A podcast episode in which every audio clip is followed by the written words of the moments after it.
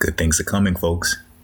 We have two new clamshell design phones from Motorola and Samsung, and Tesla continues to lead the charge with their up and coming 400 mile range potentially on their current Model S vehicles, at least the ones that were made within the last year or so. Stay tuned.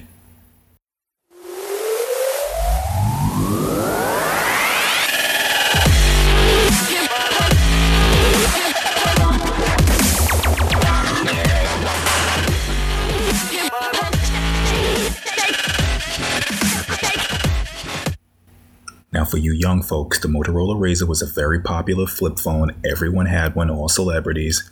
It was the thing to have, well before smartphones.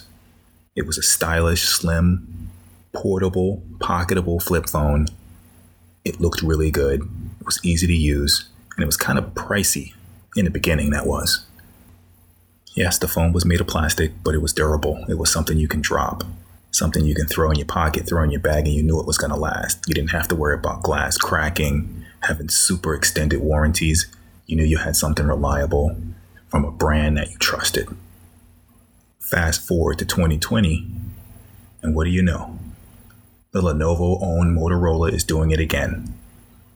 They want to feed on the nostalgia and introduce something that everyone loved.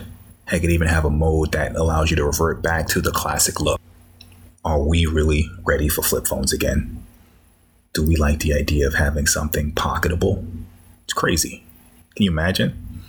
We have these huge 6.7 inch displays that just take up the entirety of your pocket. Phones just seem to get bigger and bigger and bigger every single year.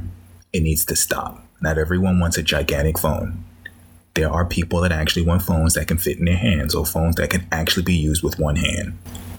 I do recommend if you have the chance, go out there. There are many YouTube videos showing the reliability concerns that some people are uh, bringing to light regarding the new Motorola Razr.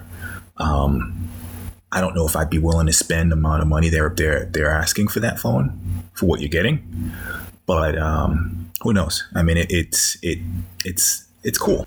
If you want to continue to hear what I have to say, subscribe to this podcast and remember, knowledge is power.